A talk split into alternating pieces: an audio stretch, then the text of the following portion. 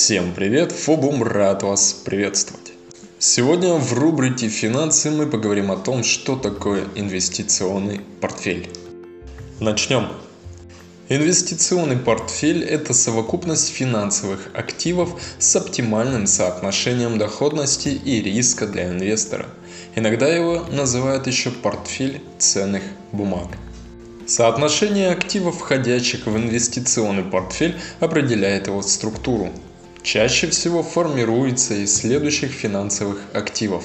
Акции, то есть долевые ценные бумаги, облигации, долговые ценные бумаги, фьючерсы, банковские депозиты, опционы, валюты, драгоценные металлы, криптовалюты и так далее. Например, Инвестиционный портфель может представлять из себя следующий набор ценных бумаг. 15% акций Сбербанка, 10% акций Газпрома, 10% акций Лукойла, по 5% облигаций Балтийский лизинг и МСБ лизинг, 7% акций Яндекса, 30% облигаций ОФЗ и так далее. Обратите внимание, что рассматриваемый портфель ценных бумаг состоит только из акций и облигаций, поскольку это самые ликвидные и доходные виды инвестиций. Для инвесторов ликвидность крайне важна, особенно если речь идет о крупных суммах денег. Никому не хочется продавать свои активы годами, когда деньги нужны срочно. Поэтому многие инвесторы концентрируют свои сбережения в этих типах ценных бумаг.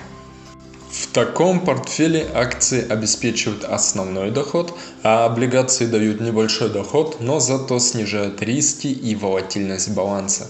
Если купить только акции и только облигации, то вероятнее всего такой набор будет либо слишком рискованным, либо малодоходным.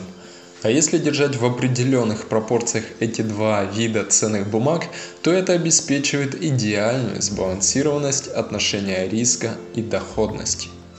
Итак, сегодня мы разобрали с вами, что такое инвестиционный портфель и какие активы в него могут входить. Спасибо за прослушивание.